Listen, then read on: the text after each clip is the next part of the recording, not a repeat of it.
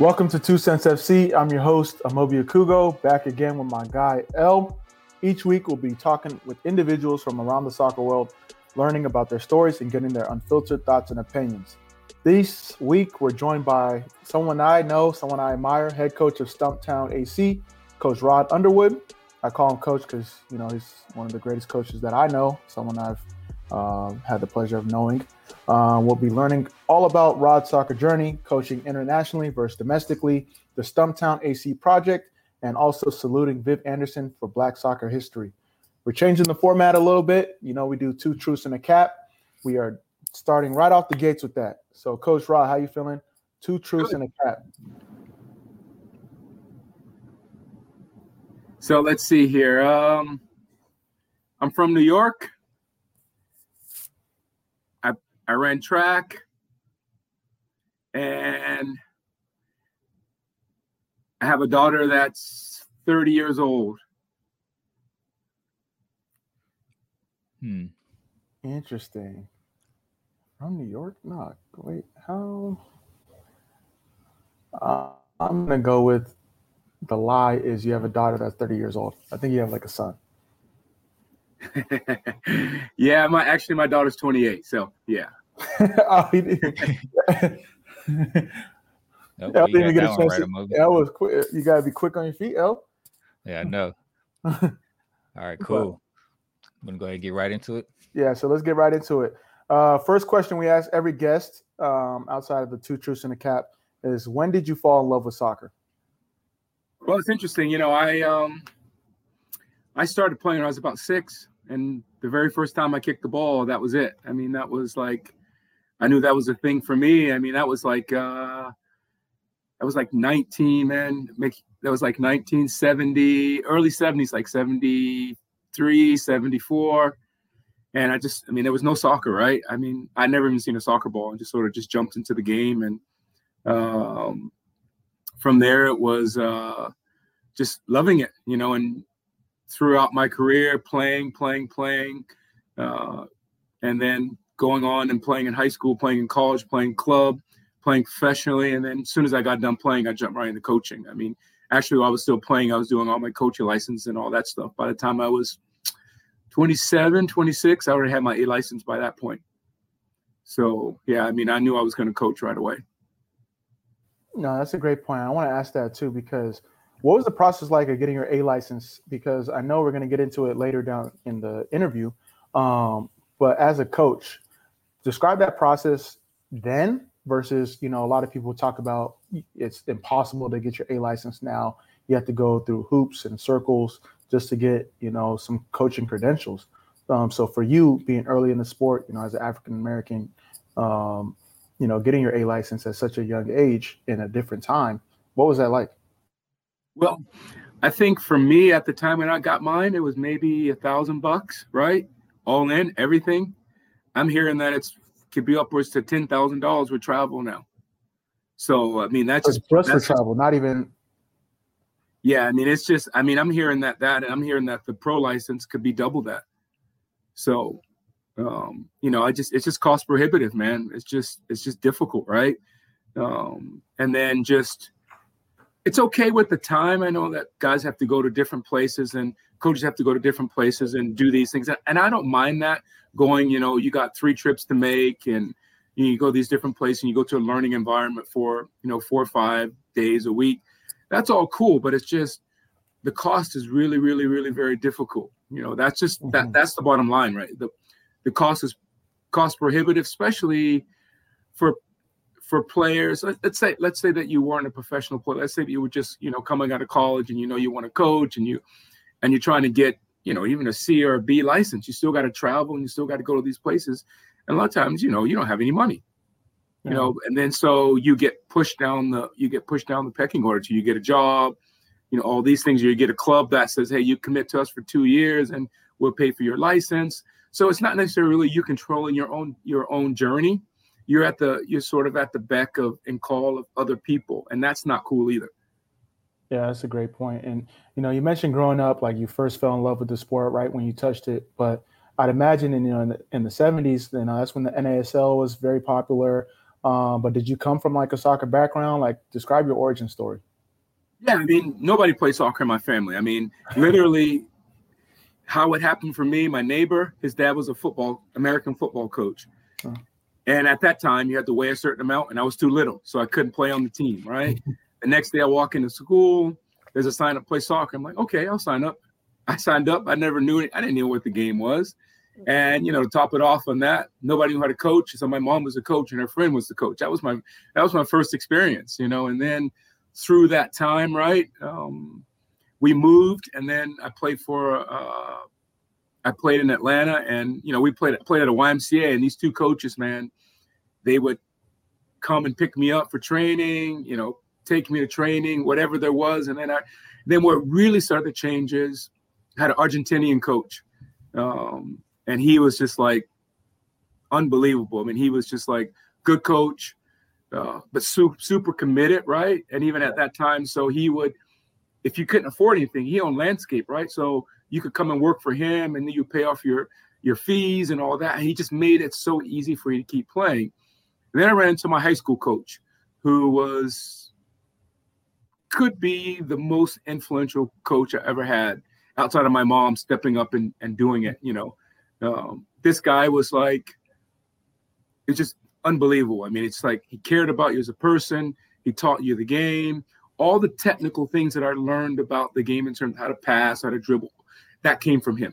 That came from him. So building that foundation, you know, and then um, my college coach. I went to Furman, so um, I went to Furman. And you were the first black guy, player at Furman, correct?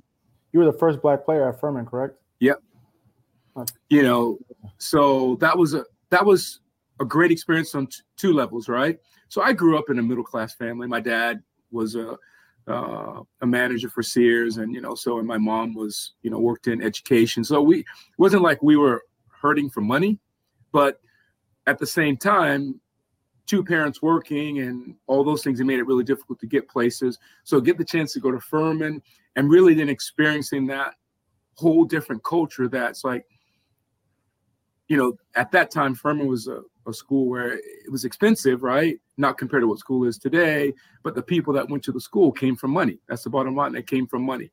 Um, so I got a chance to experience that other side of life, which really drove me to say there's so much more to life than just what I've seen growing up. And that was really important. But the soccer side of it was really important too, because, you know, at that time we played the Clemsons of the world, we played the Dukes of the world, we played the NC States of the world you know, guys that names you remember, you know, Bruce Murray, these kind of guys play against Tab Ramos. You know, these are the guys that were in my era, right? Mm-hmm. Uh, so have that experience, and you know, to play to play professionally was there was really no opportunity. There was indoor, and I played in the very first year of of um, of the USL, which was a different name at the time, but for what we know as the USL. And how that happened was the coach was Dave Carr. He was coaching at Marshall, I think, and we were in the same conference. Hey, you want to come and play in Albuquerque? I never been to Albuquerque, so jump on a plane, go out there, like it. Offers offers myself another teammate a contract. We get a we get a, a U-Haul and we drive out, and that's that's how the that's how the journey of professional soccer took off. No, it's amazing. You know, when I you know I sit back and hear some of the stories from the OGs, and it's like, yo, it was not easy to make it to where you guys made it now. So obviously from a playing, you know, career and then obviously coaching career, can you talk about some of like the hurdles that you faced? You know, now you see facilities like Copa or IMG, and you see these every kid has like uh, boots and stuff like that. Talk about some of the challenges that you had to face, you know, as a professional and then obviously as a coach growing up. Well, my first pair of shoes were a pair of so anybody knows American football, Riddell makes the, a helmet, right? yeah. So my shoes were Riddell shoes, football shoes. That was my first pair of shoes. White knee pads, white elbow pads, man. That was the that was my that was my that was my experience, man. You know, and then the goalkeeper gloves are like bat, they were like batting gloves, right? You yeah. know, what you see in batting gloves, those are the goalkeeper gloves with some rubber on the ends of them. But there was, I mean, there was no equipment, there was nothing, man. But you know, um, again, you know, the, the, the hurdles really were there weren't any black kids playing, right? Mm-hmm. You know, they were very and even growing up in Atlanta, Atlanta's not the the the demographic of Atlanta, what you see today, is not what it was when I was growing up. It was almost the exact opposite. Um, and so there were there were no, there were no um, there were no black kids playing, you know, and, and the Latino culture there was non-existent, right? Back when we were growing up, there was no such thing as Latino. Either you were black or you were white. That was the category. There was no in between. So there might have been Latino kids, but we didn't know they were Latino because we thought they were black. If they weren't Yeah. if dark you're not colored, black, they were they were white. Yeah. That's what it came down to, right? That's- yeah. Um, so that's kind of the era that you grew up. I mean, in terms of you know things like going to ODP and all those things and making that was like super expensive, right? That was a it's nothing like it was like it is today, where it might cost someone ten, fifteen thousand dollars to play, but you know, two, three thousand dollars to go to ODP camp for a week, and it cost you two grand at that time, maybe fifteen hundred bucks. That was a lot of money. You Yeah. know, that was that was a lot of money. So the reality, the same hurdle that is today was then, right? So it was still for the kids that had money, right? Um, and that, and that was that's always been that's always been the issue, you know. And um, there were really no minorities playing, not until really not until probably I became a professional that I really play with minorities, right? You had a Yeah. sprinkle here and there, but nothing real, not not not much of anything. Yeah. And you know, for your career, you you know, you've had a, a lot of breakthroughs. You know, being one of the first, uh, the first black player at Furman. You know, going pro. You know, getting your A license at such a young age.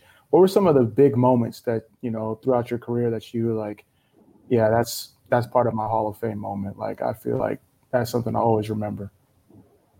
You know, I mean, it's hard to say because I'm not that kind of guy, right? I'm the kind of guy that's like, put your head down, work, work, work, do your thing, and whatever happens, the challenges come. You got, I'm, I'm always, you got a choice. You got to make a decision. You always got to make a decision. You just can't do any, you can't do nothing. So it was, for me, it was always okay. Yeah, that's difficult. How am I gonna, how am I gonna get around that? But if you look on the field, right? I mean, things like becoming a professional is a big deal, right? I think in 90, early 90s, our team, we were in the semifinals, finals of the Open Cup, right? Which was a, was like the big deal then, right? Our Mhm. team from Albuquerque, we were in the we're in the semifinals. Semifinals of I think it was the semifinals that we lost in the semifinals. Um, but as you can see, right, I don't really think about those things. You know, most people can just, oh yeah, we were no that that stuff is not really Yeah. what drives me. What drives me is really impacting culture and changing lives and and using the game to impact people. Yeah i can sit around and talk about my accolades and all that but that doesn't really interest me. What interests me is how do i make it better for the people that are coming? What will my story do for the next generation? You know that's that's the important stuff for me. But you know those things you know a highlight coaching was probably you know in 90 1997 in the usl won the championship. You know, I was the head coach of the Albuquerque Geckos. Uh, and I do believe I'm still the only American born black coach to win a professional championship in America. You know, there there's other coaches. Lauren Donaldson won, but he was you know, he was born outside the country. I think I'm the only one that was actually born in the country that actually has won a professional championship. That's what it's all about. And you, Yeah. you talk about impact, you know, and, and uh, that's what it's all about. You know, you mentioned your your high school coach that had probably the biggest, uh, most pivotal impact for you as a as a as a player, uh, and you as a coach are giving back to the next generation of talent, um, of young uh, men and women and individuals. What's something that you tell you know these young players that come to you as a coach, like like that one piece of advice that they all need? Oh, we all. You know, I'm still a player too. Yeah, I mean, for me, it's simple, right? Like I said, it's about choices, right? I believe whatever's going to happen is going to happen in life, right? We don't know the outcome, right? We have no idea what the outcome's going to be. But all we do is in the moment, how do you react to the moment? How do you how do you react to the highs? How do you react to the lows? You have a choice. You can let the highs take you to a place where you can never go higher, or mm-hmm. you have a choice to make where you can take the lows where you can where you can only go lower. And I just say you just have to make a choice, and it's always how do you keep moving forward. Don't let anyone stop you from dreaming. Don't let anyone crush your dream. I tell I tell players all the time, you know, you might you might not make this team. I'm not here to crush your dream. I'm just saying you don't fit right now. And there's going to be other people that come along and say you're not good enough. you have a choice. Are they gonna are they gonna let are you gonna let them crush your dream? Or are you gonna keep going to go after your dream until you can't go after it anymore? No, I love that piece of advice because you know I, I feel like a lot of kids, you know, one coach may not like their style, but there's so many different styles of play, so many different nuances to the game. Uh, you know, you could be a great winger, but the way you fit with the forward and the center midfielder and the over uh, outside back is not conducive to the system that the coach wants. That doesn't mean you're not a good player or a great player. It just means that it, you know it's, it's not working out in that moment. And like you said, it's a choice. You can react a certain way and take it as you know a detour or a distraction. And I think it's really important, you know, for the people that are listening that you said that. Uh, it comes to coaching, you know, you coach all over, domestic or international. What what what do you like more?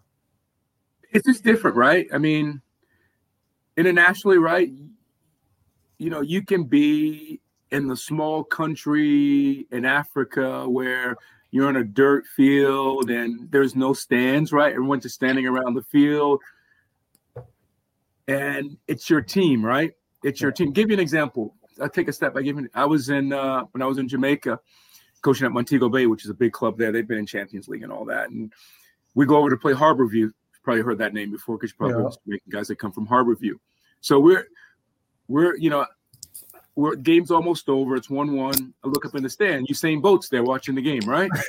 um, and it's like if you go, it's like it's a dilapidated stadium that's falling apart Usain Bolt is there watching his team because he's from the Harbour View area, right? Comes mm-hmm. down to the stands after the game and and just wants to talk and be the normal guy, you know. So I get a chance to meet him and talk to him, and um, it's just it's just the it's just different. So you take a world star such as Usain Bolt, he's at home in a dilapidated stadium with guys he grew up with, enjoying his hometown team. It's right. just a different it's just a different dynamic, right? Um, Whereas here, right, you know, the whole walkout or yeah, the, the walkout, the the massive stadiums, even even at the NISA level, right? You go to these stadiums that can hold ten thousand people. You go to other places around the world, they didn't even have seats. You know, they didn't even have concessions. The hmm. concessions is the guy's coming down with his cooler with pre-made food in his kitchen at home, selling it to the people walk around the field. Yeah, uh-huh. it's just different, right? Yeah. So both are super enjoyable. Um, it's just you know when people talk about culture, that's what it that's what it comes down to. If you have a chance to really see it, like I said, I've been to the dirt fields in Africa. You know, I've been to Ajax. You know, I, I you know to the to the pinnacle, to you know the places where there is a war torn country, right? Mm-hmm. But it's all about culture. It's and and is it and and it can't be stage culture, right? Because one thing I will say about American soccer is that I feel like sometimes, right, everyone's getting supporters sections, which is great and wonderful, right? Were they are they organic and because people truly really love it, or it's because of it's part of the showpiece? Yeah. you know, it's part of the it's part of the showpiece. I don't know, but in most countries, it's not part of the showpiece. Those people will live and die for their team, right? Now you got teams like Portland. You know, you've been there you know, Seattle's of the world, these kind, those people live and die for. Those those aren't cultures yeah. that are made up because everyone else is doing. But then again, those those teams have 40, 50, 60 years of history, right? That's true. So that that's different. Yeah, I think you bring up a great point about that because you know, U.S. you know, sports is entertainment and it's a money money thing, but as from a global perspective, soccer and football is ingrained in the community, ingrained in the culture. Like that's like you know how they do foot, uh, in Texas is like, all right, high school football Friday, college football Saturday, church, Sunday football, NFL. Like that's how it is globally from the soccer perspective. So as it continues to grow, you have the cultures like Portland, Seattle's of the world, other pockets that are you know starting to you know develop. It's really important. Um, you, you know, you talk about culture, you, you talk about you know the diff- the nuances between international, domestic from a young player perspective, and I know because you work with a lot of youth, um, what are your views on a player going to Europe versus staying here? Um, yeah, what's your what's your viewpoint on that? You know, I don't really have a viewpoint, in in a sense, but I do. Right? Look, as long as the money is in the way in America, players will never develop to the place where they need to develop. Oh, that's a bar. Whew. That is, it, it, it's. It, I'm gonna have to grab that soundbite right there. It just, it just can't happen, right? Because you have you have coaches, right? That you have foreign coaches, and I'm not knocking anybody, but you have foreign coaches that come here because they know they can make a living coaching three teams and being a director of a club and make a hundred grand. They can't even get a job at home. Speak on it. So I'm not knocking anybody, but I'm just saying the facts are the facts, right? Yeah. Whereas we all know we all we're all on Twitter, we're all on Facebook. When you have uh you know these retired stars now from different countries talking about they're back involved in the game coaching not because of the money because of the game yeah so and there's there's no prohibitor of saying you because johnny or susie can pay five thousand dollars they're on the team yeah. every single person that hears this involved in the game know they have players in their clubs because they can pay them money and their parents are on the board or their parents are volunteers, not because they can play football, but because they have the money to be involved. And my biggest pet peeve about club soccer is you can tell the players that have the money to buy to be good, and you can tell the players that are intrinsically good because they come from a culture of a family that football is important to them. Speak and it's two, it's two different things. Yeah. No, I mean you couldn't. I, I couldn't have said it better myself. I think one of my biggest things is because uh, I mean you had uh, some time in SAC, and I was when I was come back in the off season watching my younger brother play, and I'm just like, yeah. some of these coaches have four teams. I'm coming to the game. I was like, where's the coach? Oh, he has to coach his other team at this team. Like, so you're not even you're just collecting like it's like a sales job. It's not even you know being able to like develop the kids.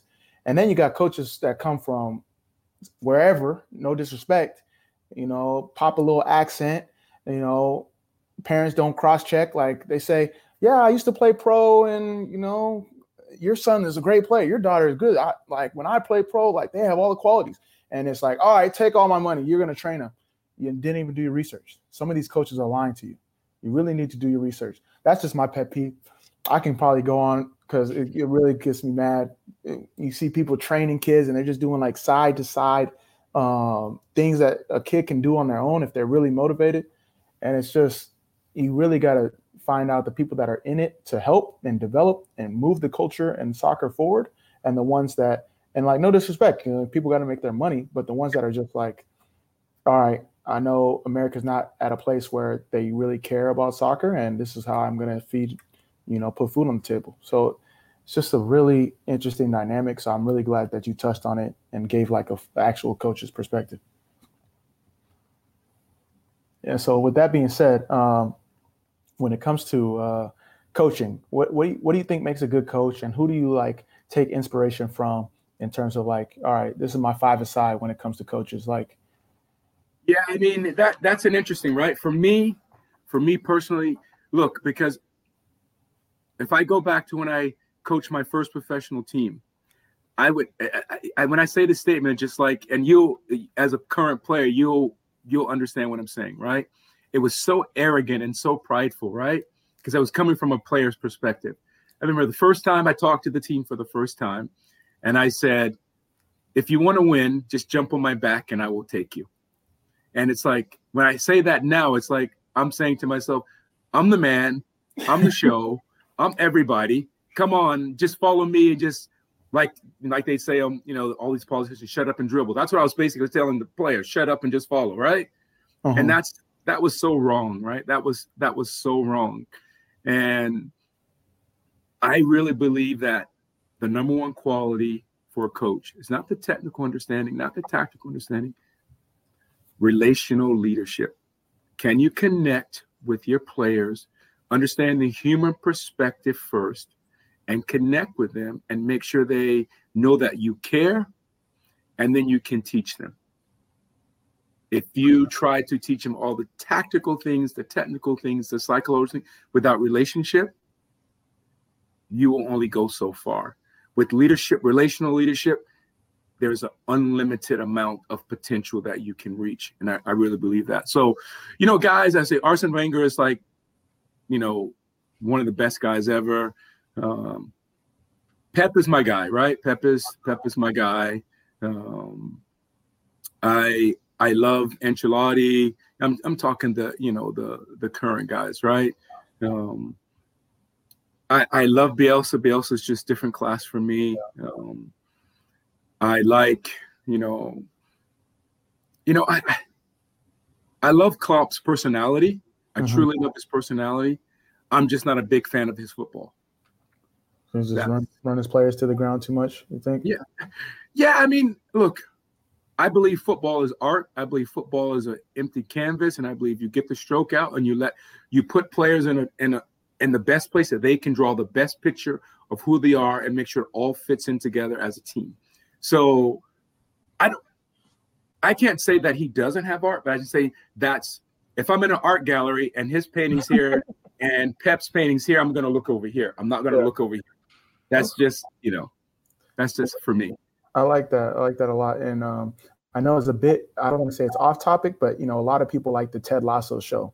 And it talked about, you know, if you talk about a coach, one of his biggest things was like relationships, you know, being a relationship leader, understanding your players and how to maximize their talent, you know, what they care about off the field and how it affects their performance on the field. It all makes a difference. And, um, you know, I, I really like how you brought that up because some of the best coaches are the ones that can get the most out of their players, whether it's tactics, whether it's technique. Uh, if you can get the most out of your players and the players want to rock with you, players want to work for you, um, it doesn't matter how much talent the, the team has. Yeah, you can go really far. Well, you know, as a player, right? You you know, right? You know, as a player, you probably had coaches that were super, super, super intelligent about the game. But then you've had other coaches that were just okay, but you knew that whatever you knew that they were always going to find you doing something good more than they're going to find you doing something poorly. Yeah. And that's the coach. Even with less knowledge, that was a coach that you probably grew the most and you wanted to play for the most. Yeah, exactly. Um, so talk about like what's it going to take to get to see more coaches like coach Rod Underwood in the game, you know, more black coaches that have positions um, as a head coach, assistant coach, you know, in these in these leadership roles um, moving forward? Well, I, I think, I mean, I know a lot of people say, you know, we got to, you know, blacks have to get into um, ownership, from ownership to directorship, from directorship to coaching. And that's a viable, that is truly a, a realistic point. But it everything starts. With, I was talking to a guy the other day, and he coaches like U8s and U10. I said, Your job is way more important than my job in terms of the game because you're the first touch point for players coming into the game, right? And so that first touch point, we need to get that base where minorities, where and let me rephrase because we have to be really careful here too, especially in our in our really racially charged country that we're living in right now.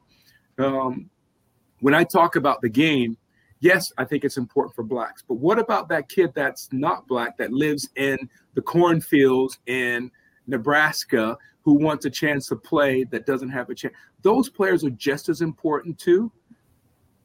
But what I also say is that we need to make sure that within our community that we are bringing in those young black kids, right? Because it's real easy for the young black kid to look up and see LeBron on TV, right? Mm-hmm. So that's so that's going to be the guy they, they gravitate to, right? Or they're going to see a Steph, you know, those kind of guys, right? They're gonna they're gonna gravitate to those guys. So we have to bring these kids in early, have them fall in love with the game, because most kids don't fall in love with the game. They fall out of love with the game by the time they're 13 or 14. Of every race, of every color, of everything, the dropout rate is going up. Even the funny thing is, the game is growing, but the youth dropout rate is growing up, going up yep. which is which is quite interesting, right? Um, I think it's got to be the grassroots. So my my suggestion would be twofold: You got to go to the top. You got to go from the bottom. It's not. It's not top down. It's not bottom up. It's got to be bottom up, top down, meet in the middle. Meet in the middle. Okay. Yeah. No, that's a great point. I love what you said about the grassroots because, you know, your earliest memories. So those are the ones that keep you engaged. And you know, if you don't have a good coach at a younger age, you're gonna drop out. You're gonna try to go to other sports. You're gonna, you know, do the social scene in high school. And if you can get to that where they already are, now that can make the world a difference. And that's really humble of you to say to that coach you were talking to. It's like, you know, your job is more important. You know, you just recently signed as the new head coach of Stumptown AC. So, you know, can you share a little bit more about, you know, this, how it came about, and uh, what attracted you to the project? You know, what's going on? Well, yeah, I mean, you know, eh, again, it's the professional sports world, as you know, and especially in the coaching it's cutthroat, it's difficult, it's competitive, and I'm fine with all that. I have no issue with all that. I mean, that's what I signed up for, right? Mm-hmm. Um, so 2014, I was assistant head coach with Preki in Sacramento. We won the championship.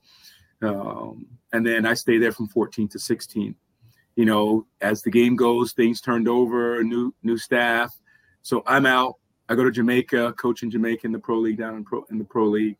Uh, come back, um, and then my wife's from Tacoma, Seattle area where we were, where I was living before I came here, um, and was doing youth stuff. But I always knew I was going to get back in the coaching game, back in the professional game. You know, had close opportunities with with multiple clubs, right, over the last three years, and then someone that who helped me come in here, I worked with in Sacramento, and he says, "Hey, I might have something for you." And I'm like, okay, well, let's chat. You know, you know it is. You hear it all the time, right? I got something for you. You never, you never get a phone call back, right? um, so I said, okay, you know, and then um, he he says, okay, let's talk. I said, let's talk. Put the stuff down on paper. He did. And I was like, oh, I'm not sure. You know, this NISA thing is a, you know, it's a four or five year old league. You know, I've been down that road before, and you know, and he's like, okay. So then the commissioner of the league calls me and says, "Hey, we really want you in the league." And um, I'm like, "Okay, that's the real deal." I said, "Well, look, you don't have to convince me. You got to convince my wife." Yeah. so he literally, he literally called my wife. They, li- you know, you know that doesn't happen, right? Yeah. They called my wife and talked to my wife, man, because they wanted me in the league. So I'm like, okay, all right, then, all right, okay, then I- I'm going to give it a go. And I believe again, right? This project, multiple, multiple reasons, right? I believe this level of soccer is important because there's because there's so many players out there, right? Facts. That if we don't have this level of soccer, that MLS level and that USL championship level has a more difficult time of growing because that sort of 18 to 22, 23 range of players that are immigrants or players that decide not to go to college or players that just finish going to college and not on the radar of MLS or USL championship teams. They're late developers, all these things. They need an opportunity to grow their craft right? If they can grow their craft, they all want to move on to the next level and to the next level. So I believe this is I believe this is important, and I and I like what Nisa's doing too, as well as they're like they're connected with amateur clubs around the country, where they're saying, okay, they're trying to create this this middle ground where you have the amateur clubs, NISA Pro, which is Stumptown's in, and they have this thing called NISA Nation. What they're working on is that they're creating regional, even sub-regional leagues around the country. That it's a it's a pro am league in between NISA Pro and and so that teams that want the chance to go, you can okay. Now we're gonna we're gonna cultivate. We're gonna work on the bright professional things. We're gonna teach you all the things you need to be a professional. And then over time, you can maybe make that jump into the into. So that's that's real important. So not just touching the pro, they're touching that middle ground of amateur pro, where they are groups that want to be professional, but they don't have the money to pay to be in USL. They're not quite ready for NISA Nation, so they can do a mix and they can do that. And then they have the amateur club, so they really are touching a lot of people, which is important again. No, that's what it's all about. That that 18 to 22 range is so pivotal. Um, you know, not everyone's developed at 17 can be a pro at 17. So to give these young uh, players a chance to showcase themselves and grow um, that's what it's all about. And you have some amazing clubs already in NISA that are doing amazing things, and I'm sure Stumptown AC is just gonna uh, continue that that that that tradition. What formation are you going with? Man, I'm not a for, I'm a formation guy, but I'm not right. so you know, it's I so let me let me put it this way. If I'm a Pep fan, a Bielsa fan, it's all about interchanging positions and it's all about movement. So we it might look a four two three one, it might look a four two four three three, huh. but it it's gonna always morph, right? Just yeah. depending on depending on where we are on the field with the ball, how we're defending, all the all those things, right? But there's core values that never change, right? Keep yeah. the ball, press the ball, try to get forward as quick as you can. Those kind of things that those won't change depending on personnel and all those kind of things. No, I love it, and uh, I definitely want to ask you a little bit, you know, because you have ties to Sacramento. You see the potential that it has, and you were there for the first year when they, you know, their their best year when they won the um, USL championship uh, title. Um, how do you, what do you think about the current situation? If you can speak on it a little bit, you know, for the yeah, community? you know, I was disappointed, right? I mean, I still have a lot of friends in Sacramento, in the in the organization, and you know, it's it's heartbreaking because you know, I tell you the story, right? So I spent off and on eight years at the Timbers, right, from the USL years all the way through to MLS, right? So, you know, in the USL years, yeah, you know, three, four, we were we were one of the best attended teams yeah. in the league when we played Vancouver, Seattle, and Portland, Seattle and Vancouver, you know, we get 10, 12,000 people, you know, back back in the day. Um, but as we went forward, right, you know, we MLS really took off. And I, when I went to Sacramento, I remember the first game. They said, "Yeah," they're like, "Oh, we're going to get 10,000 fans." I'm like, "Man, you're going to get 10,000 fans in Sacramento? Okay, whatever, right?" And then it's then about two or three. Yeah, we sold fifteen thousand tickets. I'm like, what? You sold fifteen thousand tickets? We're looking at twenty thousand. I'm like, yeah, because the yeah, game was at City, right? Like that first game was at yeah, yeah. So I'm driving my car, man, over to the field. I'm trying to get there. You know, two two and a half hours. I can't even at two and a half two hours before the game. I can barely even get in the parking lot. The place is absolutely packed. We walk out for warm ups. The stadium's almost full. Yeah. The stadium's almost full. I'm like, I guess you guys are right. So I'm thinking, hmm, this is gonna this is gonna be something, and it just grew and it just grew and it just grew. But for me, I just feel like maybe they lost their way a little bit. I don't mean in a negative way, because you know the money gets so big, right? Half yeah. a billion dollars to get into it, so you got to have money. So I totally get that, right? It's it's it's costing almost a half a billion dollars with stadium, you know, franchise fee, whatever else you have to pay, right? So that's a big number. I do believe they can turn it around. I do believe they can get it together. I do believe there's a lot of interest there. I'm just sad that it's in the space that it's in right now because, like, there's a few places in the country, Portland, Sacramento, those kind of places for me are like, I love those places, right? I love yeah. those places. Not just I love the football there, but I love the town. I love the people. I love the the community. And to see Sac struggling where they're struggling right now to get into MLS is is is disheartening for me. But hopefully they'll pull it together. I'm I'm really rooting for them because I really want to see it happen. Yeah, you're exactly right. And you know, Coach Rod's being nice. You know, he has ties to the city, but I'll say it right because I'm from Sac. Y'all fumble the bag. Y'all need to figure it out. It's uh, it's really disheartening to see because, like, and I know you could talk to it. Like, Sacramento's not just Sacramento. You have Elk Grove, you have Roseville, you have Folsom, you have El Dorado, you have Davis, you have Natomas, you have Stockton. That you could. It's just such a big community and that family atmosphere around Sacramento, and the talent is the oh, talent. Yeah. I'm putting talent top ten in the in the nation if you consider like it as a whole, um, and it's just been untapped. And Republic did a okay job of tapping into it. I think they can definitely do better. Um, and then for this not to happen. But they're still a USL Championship club, and they're still going to get their support. So hopefully, we'll see how they move. Yeah, forward. I mean, I mean that first year of academy when I was academy director, man, we had like, we had like, I want to say internationally and domestically, we had like 15 players calling youth national teams around the world, man. 15 year one. Yeah, that's the that's the talent level there, man. Yeah, like I can start naming out people that came from SAC and like really had great careers and it's yeah. going to continue to grow if they really like navigate and leverage how to how to do it. So, um, and you're a big testament to the development of some of those talent um, players that came up the pipeline. Um, but yeah, that's it on my end. What you got, El? I know you got some questions. Yeah, so being a club based in with with Stumptown being a club based in Charlotte, and you know Charlotte kind of having a team on every level of the pyramid, basically. How do you guys plan to stand out, especially like being a, a newer team coming back into the fold?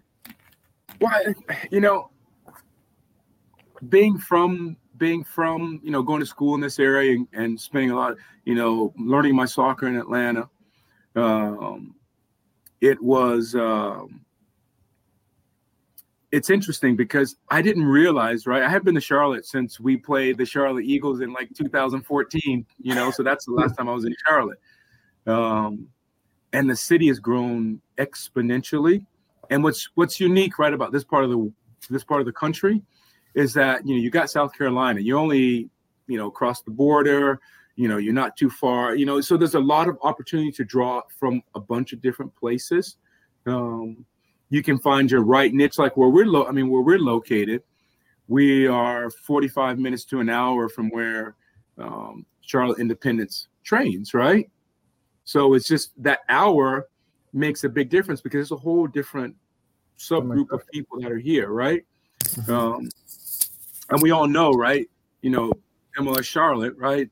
They're going to get their people, right? They're gonna they're gonna get they're gonna get what they're get, but they're not going to get the stadium's only so big. It's not like they're in Seattle where they've got you know, you know, or Atlanta where you can get 60, 70,000 people in in the in the stands, right? Uh, that's I'm not sure the stadium. I don't think their stadium's going to be that big, but you know, so there's that leaves all these other people, right? And we have to look at two things like what you know NBC Sports has done, what ES what ESPN Plus has done. It's created so many fans, right? Because you can watch leagues from around, around the world. You can watch the EPL. You know all the the Latino uh, radio stations and Latino television stations that now carry American football, American soccer.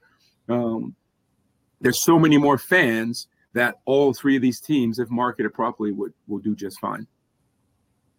Oh, that's amazing. Do you think there's going to be like any synergy, like clubs working together to like build the ecosystem in Charlotte, or is it going to be like, all right, we're going to do our thing, um, we'll do our thing? Because I know in Austin there's a little bit of friction when it comes to you know working together. Well, I hope not, right? Even if you started simply simple on the, um, you know, on the player front, right? Forget about all the, forget about the the sports marketing aspect of it but just simply the player market, right? Let's just you know simply say when when Charlotte MLS comes in, right? We have we hold a a three team combine, right? And obviously saying, hey, we understand that MLS Charlotte, right, gets first pick, just like in just like in college, right? You know the division the division two coaches wait to see who falls out, right? Division three coaches wait to see, and and I think if we can de- begin to develop that and work on that level, then I think on the business side of things there can be some cross promotion there can be some work especially if you work together to even though the seasons are very similar that you can work together to make sure that you can market each other on off games and when someone's out of town and all these various yeah. things you know i think that can be done that can yeah. be done and if you do that right i think you you maybe create a very strong soccer market in america right which is which is important because again you've got some of this you've got people that are in you know because you know the, the georgia border might be what three hours away right yeah. and then you got the south carolina border is like an hour away and then you got tennessee over you know so there's this whole area right and then if you because people are saying i have a choice my entertainment dollar could be football could be basketball it could be a movie so if you market it right you can begin to take those entertainment dollars from the movies, from yeah. um, from the various things where you can use those entertainment dollars and hopefully help the three teams grow even more. No, I think that's what it's all about. I'd love to see like a Charlotte soccer festival and have all three three teams be involved, like a little preseason tournament, sometime something like that. And yeah. talked about the synergy. I think that's that's amazing. You mentioned uh, a little earlier about Charlotte Independence. So recently, they announced in, the intent to sell off some shares, including some majority, some from the majority owner who um, has had some problematic statements over the few past few years. Um, what advice would you give potential new owners for that club? I know it's had nothing to do with Stumptown, but you know, yeah. What... well, I mean, look, I mean, it's it's I have to I have to have to say it from two ways, right? I have to say it from the business side and from the soccer side. I hope that whoever gets the shares have soccer coursing through their veins that soccer is really important to them. So that when the economics of developing a lower level football becomes reality, that it can be expensive with not a lot of return, that you're willing to stick it out over the long term, that you create other revenue streams, if it be through maybe building a stadium, that you have auxiliary buildings around, that you create money that way. So I I, I really think it's, it's someone that that understands the economics, but understands that has a has an unbelievable passion heart for soccer. That the economics, as hard as it may get, they won't want to just leave. Yeah, I think that's really good, really good advice. Um, so let's switch it up a little bit. So walk us through a match day for you. Like, what do you have any specific rituals that you do? Like any traditions? Well, as a player, right, I wore the same socks forever, right? You know, as a player, I wore the same socks, right? Even they had holes in them, and I was still wearing those socks. Uh, you know, um, it was, you know, you know, some guys eat a couple hours before the game. I was like a four hour got four hour time before the game. Um, you know, everything from, you know, not much communication with anybody on game day, just really just trying to focus on the game. As a coach, right? Um, it's just different. As a coach, I tell I'm always ready because I'm not playing, right? Yeah. So I do all of my preparation leading up to it, right? Um, and I'm really low key on on game days with the players. I just try to stay out of the players' way because I don't, you know, I you don't know what emotions they've had coming into it, right? So you don't want to add to their emotion. You want them to be as ready as they can to play. So I really try to stay out of the way on game day. Okay. As a coach, what do you what are you like a stickler about? Like I know certain certain coaches like they don't like certain things. Like for example, leaving like water bottles out or you know, players wearing like bright colored boots what's like one thing that you just get irked from a player's perspective? Just show up every day and work, man. Mm-hmm. I tell players, look, I, you can have your worst game ever. You know, you can score an own goal and we lose the game. But if I can feel like you, if I can feel you that you have given everything you got, we're good. But if you haven't given everything you got, no, we can't be friends. That's what it comes down to. okay, yeah. because we got a coach on the line now. I can ask some questions. Uh, so how do you feel about like some certain there's certain players where you know like they're just not practice players, but game time they show up. You know you can count on them. So how do you feel about that? Because like it's an interesting dynamic where you know they they're almost like holding back. Um, and this is not like the veteran guys because you know veteran guys they know they've been around the block, but it's like that one guy is like, yo, in the game, I can count on you, but practice, I'm like, I'm, I, I want to just, you know. Yeah, yeah, yeah. I mean, again, for me, right? You got to show up. You got to yeah. show up, and you got to be committed, right? And because here's the thing, in a training session, an hour and a half, right? Some guys run, run, run. They're like an energized bunny. They never stop. At water, they didn't, even, you know, that water break, boom, when they're they're back on the field, passing the ball around, right? You know, they just there's so much energy, right? But what I try to do is I try to look at each person individually, right? I try to, so it goes back to what I said about leadership. If I understand the person, right? If I understand the person, in my eyes and other people's eyes, I might not think they they might not be working hard, but in my eyes, because I know that player, I know who they are, they might be giving what they can give in training. Yeah. So learning the players, then you can learn and you can individualize how you treat everybody. Uh, I love that answer, and, uh, and the reason why I love it is because a lot of African players get a stigma of being kind of like nonchalant and almost lazy, but sometimes that's not the case. It's just the way they like they're just calm in a different way. If that if that makes sense, like just like it looks like they don't care, but they really care. Um, so I appreciate you saying that, and I think it's really well, important. Think about it. If you've been to Africa, man, right? Or you've been in a developing country, right? The horns going, there's no traffic lights, everybody's going crazy, right? Yeah. Now, now they're gonna go on a field, on a grass field. They come from a dirt field with they come on a grass field, pristine, you know, with two hundred dollars shoes when they didn't have any shoes. Yeah. Of course they're gonna be calm, man. Yeah. why, why, why, wouldn't you why wouldn't you be calm? Yeah, exactly. So no, that's a great point that you said. So I, uh, I had to, I just had to ask. You know, we got a coach on the line. Yeah, no, that's not good. So kind of stepping back to the match day thing again. Do you have a pre-match playlist that you use, or anything you listen to before the game to kind of get you in the mindset? Um, believe it or not, man, I'm like this hard rock crazy guy. That, that's yeah. what I like, man. You know, it's like, you know, but really, I mean, I I don't really, to be fair, I don't even. I all the music I listen to is just Christian music, right? But it's, you know, that that's that's my thing, right? Because that my faith is everything. It's absolutely everything. I, without that, I'm nothing. Without my walk with God, there's there's there's no me, right?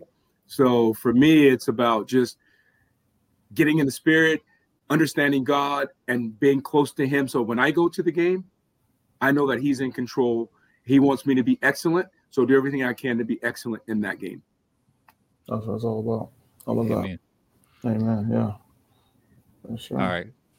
So let's turn the corner a little bit. Let's get into one of our favorite games here on the show. Uh, no card, yellow card, red card. So this is a rapid fire game where I'll read off some topics um, from the news. It could be soccer news, it could be pop culture news, what have you.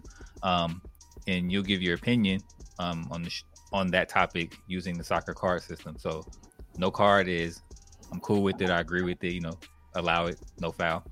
Um, yellow card is it can go either way. Uh, and red card is I disagree or I'm not cool with it, and just kind of give a little explanation of you know why you gave that card. so got it? Got the rules? Yeah. Cool. So first up, no card, yellow card, red card. U.S. men's national team U23s fail to qualify for the Olympics again, despite having a talented enough roster to get it done.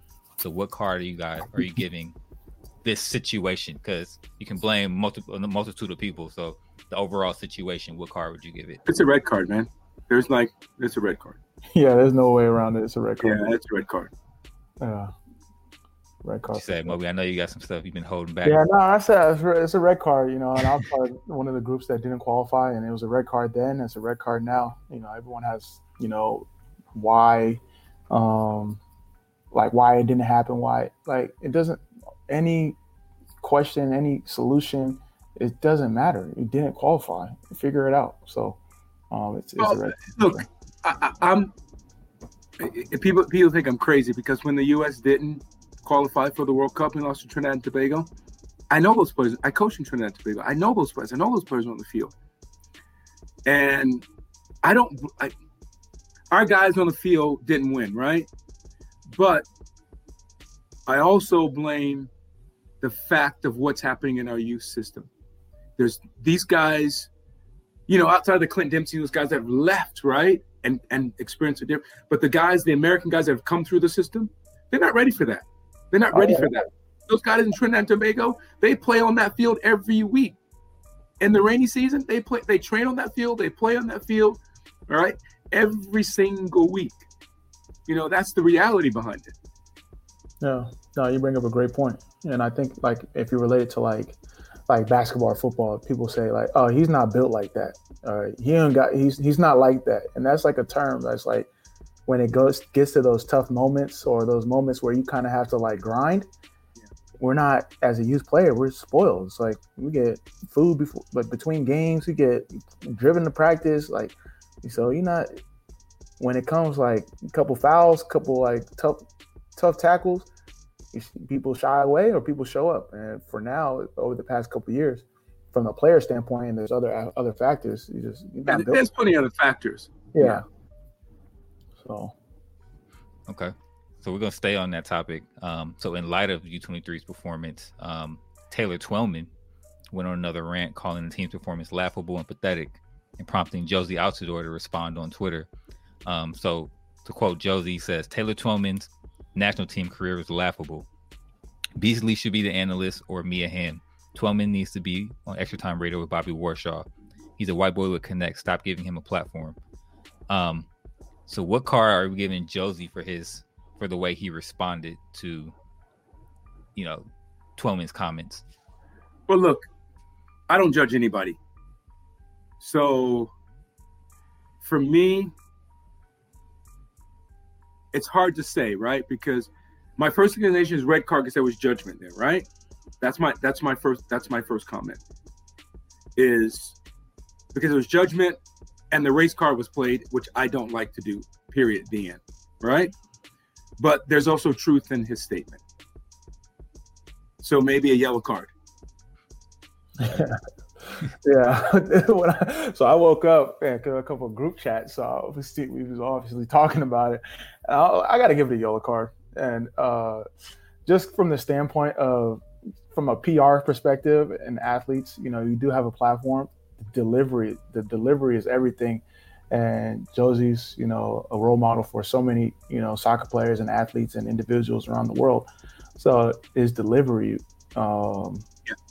Could have been a, a, lot different. There's ways to like get your point off, get your rocks off without being so aggressive.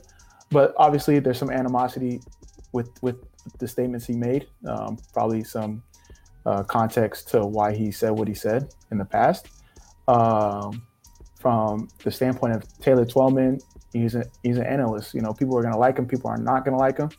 Um, it's tough, you know, when you're a former player because you're supposed to like make points, but obviously you're supposed to understand like you was in that position. So watch how you speak per se. Yeah, exactly. But like you have a job too. It's like I, I gotta I gotta perform because or else they're gonna bring someone else in. So that dynamic is weird. Um, and then like from the standpoint of athletes and commentators and stuff like that, not uh, how can I say it? If only professional athletes were allowed to be commentators, that it wouldn't make it entertaining. You know, that's like me saying professional athletes aren't allowed to transition into other things because y'all didn't, you know. So that standpoint's different. Um, and then Taylor's career, yeah, it is. I don't want to say it's laughable because anyone that gets a national team cap is, you know, pretty successful. And I know he had some injuries, but I mean, if you're talking spade for spade versus Jozy, I mean, Jozy does have leverage to say like, yo, stop talking mess about me. Like you ain't do nothing. Like check my yeah. check my stats. Oh yeah, I mean, yeah, yeah. I uh, mean, I'm, out here playing Switzerland, trying to play both sides, but yeah, for me, it's the the thing is, right, Jozy, Jozy's record on the field speaks for itself. Exactly. I mean, he's one of the best players we've ever had in the national team. Yeah. I mean, and, and and people might say, well, no, he's not. Well, maybe if we didn't, he had he went on that one run where he scored so many goals in consecutive games. People think, oh, this guy is going to be unbelievable. The reality is that was just a run and he was in a good spot. Yep. You know, and now his career has gone more to what it probably was going to be if you really were objective and looking at the big picture. Yeah, that's true.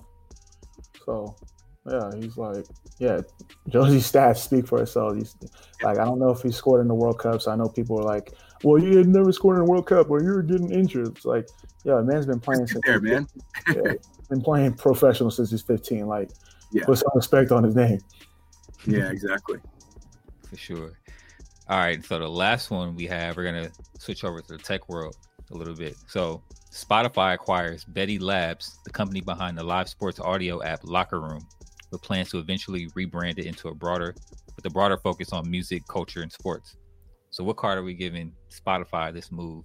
Um, in lieu of, I'm, I'm not, Rob, I'm not, I'm not sure if you're familiar with like Clubhouse and Twitter Spaces, but there's been a big boom in kind of like the live audio chat um, type of dynamic when it comes to technology. So, um, in light of that, what card are we giving Spotify for this move?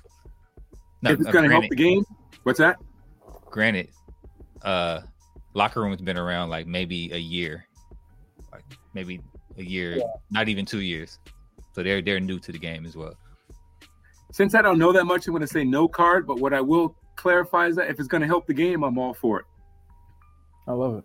Yeah, yeah I, um, I'm not sure if it's because I heard Locker Room is a black founder. So if that's the case, uh, they have they have black investors. They have like KD Iguodala. Uh, okay. Yeah. So um, yeah, no card. I think audio only platforms are the future. It allows people to really connect um, with people that they may not have the chance to connect with, and anything talking about sports in a larger capacity. Spotify is coming for everybody. You know, Apple, Amazon. You know, they need to watch out because Spotify they've been making audio their their baby. So um, it really is interesting to see like if locker room could have like, you know, try to build it out a little bit more and see what is possible. Um, but yeah, no car. They got to get. Yeah, I mean, I think you got to look at the back end, like you said. If KD and those guys are going to still have a voice, that's even that's even bigger, right? Yeah. Yep. We'll see what happens with Clubhouse. Clubhouse started going up. all the competitors like took the model and ran with it, so it could be a yeah. it could be an Instagram spot. Um, what's the Snapchat thing? Yeah, that's you know? true. Well, yeah. We'll all right, so this is something we don't normally have every day, but we have a couple of Twitter questions. Um, so Moby put a tweet out earlier today, um, saying asking people to send in their questions. So um, first up, we have Jay Mack. He asks, um, what you guys U.S. men's national team starting eleven right now? The senior team. Damn, that's a good question. That's a tough one, yeah, because there's a lot. I mean, there, the reality is a lot of good players out there, right? And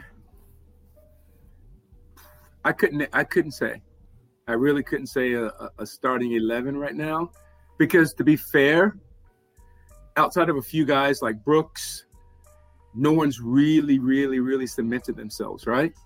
I mean, I would say even Pulisic, right? Yeah, he's he's in and out, right? He's in and out. He's what I mean by in and out, right? Everyone raves about his his game against Northern Ireland. Who's Northern Ireland, man?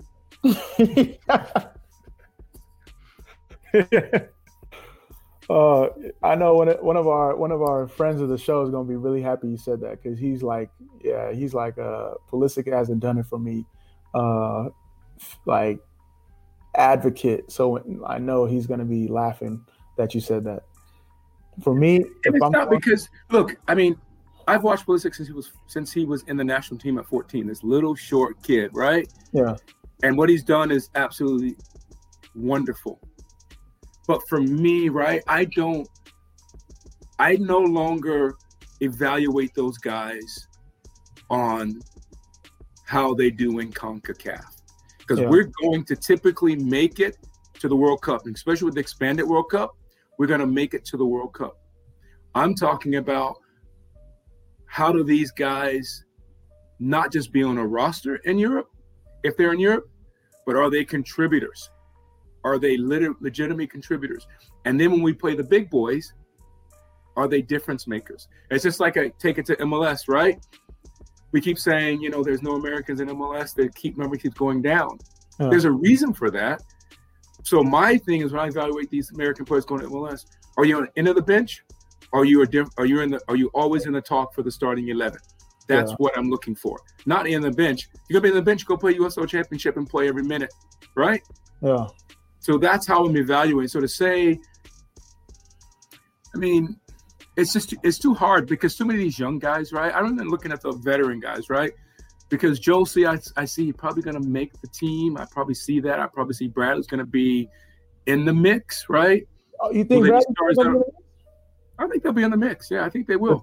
Because like literally, they have no one on their squad that's been to a World Cup besides Brooks. So like that veteran. Yeah, uh-huh. I think I, I think they'll, I think they'll be in the mix. I mean, I think they'll be in the mix. Yeah, so I uh, my starting eleven, I'm going from back to front. Steffen in goal, uh, yeah. on the right, right back. Yedlin don't get enough credit. Like I mean, he has almost over 70 caps, but I know he's not really in the in the scene right now. So I'll probably go like Reggie Cannon. I'm going yeah. Chris Richards from Hoffenheim, yeah. Brooks, and I'm giving them the captain's band. They need to stop throwing the captain's bands around to everybody. Give it to Brooks for now and groom somebody else. Um, then gotta go Dest at left back. Um, I'll put. So I'm gonna do it differently. I know they put Adams as the holder, so I'm putting young boy uh, from Valencia, uh, Yunsa as my yeah Musah as my holder. He and might be the for me. He might be the best player in the group. Yeah, that boy's that boy's silky. So I'm putting him as my holder, and I'm getting my I'm getting the dogs out, Adams and McKennie as two, yeah, yeah. two eights in yeah. front of him. And then I got Pulisic on the left. And I'm gonna go uh, for now Weah because the young boy Ray, Reyna doesn't know how to pass, and he's still a little. He still has some work to do. And then up top, up top, for now, it goes uh, Sargent for now, but uh, he has a lot of competition. The thing with Sarge, I mean, the, the catch is right. You got to balance. Sarge, he puts a lot of work in. Yeah. He creates opportunities because of his work, and people misjudge that. Yeah. And his movement off the ball is good. But when you get into the World Cup, exactly. you, need a, you, got, you need a guy with a high strike rate to give yourself a chance. Exactly. So it's like, Yeah. but who are the other options that like you can really like throw in a game? Yeah, I know, right? That's because that's there's really no there's really no out and out strikers. Everybody's like a mix of a nine, a ten, a seven, eleven. They're all just a mix, right? exactly. So, and then I'd have yeah, that's my starting eleven right now. Think Dike gets in the mix Uh, later, eventually, later in the later yeah. in the process. Um, Because he physically he's such a handful, right? yeah, Physically he's such a handful, and you need that in the World Cup. yeah, yeah. I would. I eventually Dike is going. That's going to be his spot. But for now, like to if I needed to play tomorrow versus like France or something, Yeah. that's my lineup. He, but Dike's got to stay in Europe though. He got to he's he can't come back. Oh no, if, need- I don't know. If he, if, if he comes back, his level's not going to keep going up. Yeah, he should. He he needs to be on the phone with his agent like now. Like, yo, I'm not coming back to Orlando. So tell him they got to, like, you got to do what Cyle Larin did. And I know some Orlando fans are gonna be like, oh no, like, this is your chance. You got to strike while the iron's hot. So Yeah, I mean, I, and not to, and again, I'm not gonna, I'm not knocking Orlando. I'm not knocking him. I'm just saying he's in a spot where he's loved, where the coach loves him, where he's getting minutes, and where he's growing and experiencing things he never experienced before. That's real important. facts. And Orlando Yeah. should do the right thing. Like you, you drafted the kid from so from college, and then you're gonna sell him within a within two years for that much. Yeah, it has to happen. It's actually yeah, it has to happen. Okay. So speaking of that friend of the show that Amobi mentioned earlier, uh, Carson, Carson Merck, he has a question. um, Carson can always count on Carson. Yeah. Um, who's the most underrated player you've had as a teammate in your career? Oh, that's so tough. It's, it's- shout out to all the teammates I've had over the years. I would probably say, uh, dang, uh, Vincent Nogueira. He was my center mid partner in Philly. Yeah, just little French boy. Like he just doesn't lose the ball, and he like his frame. He, like you just like look at him, like ah, we're not gonna have to worry about him. Then he gets on the field, you can't take the ball from him. He's turning, switching, he's playing through balls. Um, so he's underrated. Um, there's another guy, Ray Gaddis, underrated. Um, just from a defensive standpoint. Um, let me say more most most recently. I'll give like some someone from like Austin. Mm,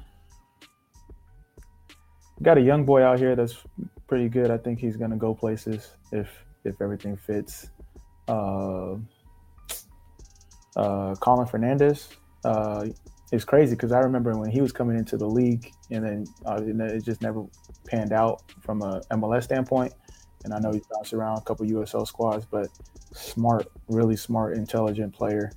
Can play with his left, knows how to play multiple positions, and he's only 24. So I'm like, those are the type of guys. If you give him a chance, like around better players, they can they can they can handle their own. Whether it's MLS, USL, I like his game a lot. What about you, Coach? That's an interesting one. I mean, yeah, you talk, this is this is a lot of years ago, man. This Yeah, is exactly. So a lot of years ago. I feel bad. I feel like I left play- players out. You know, um, Or you can do players that you've coached that you felt were underrated. okay. Um, Oh yeah, that's way better. I like that. Yeah. There's a guy coaching Jamaica, uh, Dino Williams. Um, he was tearing it up in the league. Um, probably had, he was a leading goal scorer in the league. Um, you probably know the name Owain Gordon. He played with Owain yeah. at, at, at Montego Bay. He's about to come to Um, our squad. Actually, What's that? he's about to come to our squad. Oh, Owain is? Yeah, yeah. Owen's coming. Yeah, because because I actually did I actually did the transfer for him to first come into uh, into OKC and then into the into the USL. Oh, that's so crazy. Yeah. Yeah, yeah, yeah. So um, but Dino, Dino was just like different level. I mean, he was that guy, right? He could be a box striker or comp combined combined with players, right? And he was just like really different, and he was always on the fringes. He got some caps with the national team, but you know, Jamaica always brought in the guys that were that were foreign guys that were playing overseas, which is cool. I have no problem with that. Um, because there's some good ones, you know, in Jamaica that are playing playing out of the playing out of the country. But yeah, he was probably he's probably the one for me. like that. Nice. Okay, so that's it for our Twitter questions for this week. Um, let me jump into Black soccer history. So this week we have Viv Anderson. Anderson was the first Black player to win a senior England cap in 1978 against Czechoslovakia. The speedy and tenacious right back went on to claim 30 caps and was part of the squad's it was it was part of the squad's two World Cups, um, Spain in '82 and Mexico in '86. Although he didn't make a single appearance at either. Anderson played under Brian Clough at Nottingham Forest, who um, he's often praised for helping him deal with the racist abuse that he's that he had to go through in that time, and was Sir, Sir Alex Ferguson's first signing, um, along with Brian McClair um, at Manchester Manchester United in '87. So we want to give Viv Anderson his flowers. Salute him for breaking barriers um, in the English game. Um, salute to you. Yeah, mad yeah. respect. That's that's what it's yeah, all definitely. About. I mean, it, and it was. I mean, it's still tough to break in England as a you know in, in important in important uh, off field positions. It's really still difficult. No, uh-huh. it's not easy. That's true. So, Coach Rod, um, that's it for the show. We really want to thank you so much for taking the time. Um, you know, you, are you're, building a building a new club, so I know your time is uh, of the essence. But if people want to connect with you, you know, talk shop about Pep versus Klopp, or you know, international versus domestic, or best formations, where can they tap in with you? I'm on Twitter, Cut Inside. Right, that's the best place to find me. Cut Inside. Yeah. So you have your you have you play inverted weekends then. Yes. Okay. Yeah. yeah. Now I just got. I'll make it all make sense now. Okay. Yeah. But yeah, that's it for the show. Um, subscribe, rate, and review. It helps us get discovered. Uh, follow us on the socials at Two Cents FC, um, and check out our merch at Two Cents Sports.shop. It helps support the show. Uh, speaking of the show, we are supporting some friends of the show. Elle's rocking the uh, Woman in Sports tee by a previous guest, Megan Reyes. Make sure you check that out as well. Um, but with that being said, tweet us your comments on the show and any topics you want me or El to discuss. As you saw today, we answer your Twitter questions. So Carson, don't give us any uh, any jokes, any uh, don't be trying to make fun of us. Uh, we we answer your question. So hopefully you guys enjoyed and see you guys next week. Oh, and check out uh, twocentsports.com. Brand new, brand new site. Oh, we're, we're in a soft launch right now. Mic drop, mic drop. sports dot uh, two cents dot com. Yeah, make sure y'all check that out. All right. All right, thanks, guys. I appreciate it. Nah, thank you so much, Coach. Yeah. Definitely talk soon.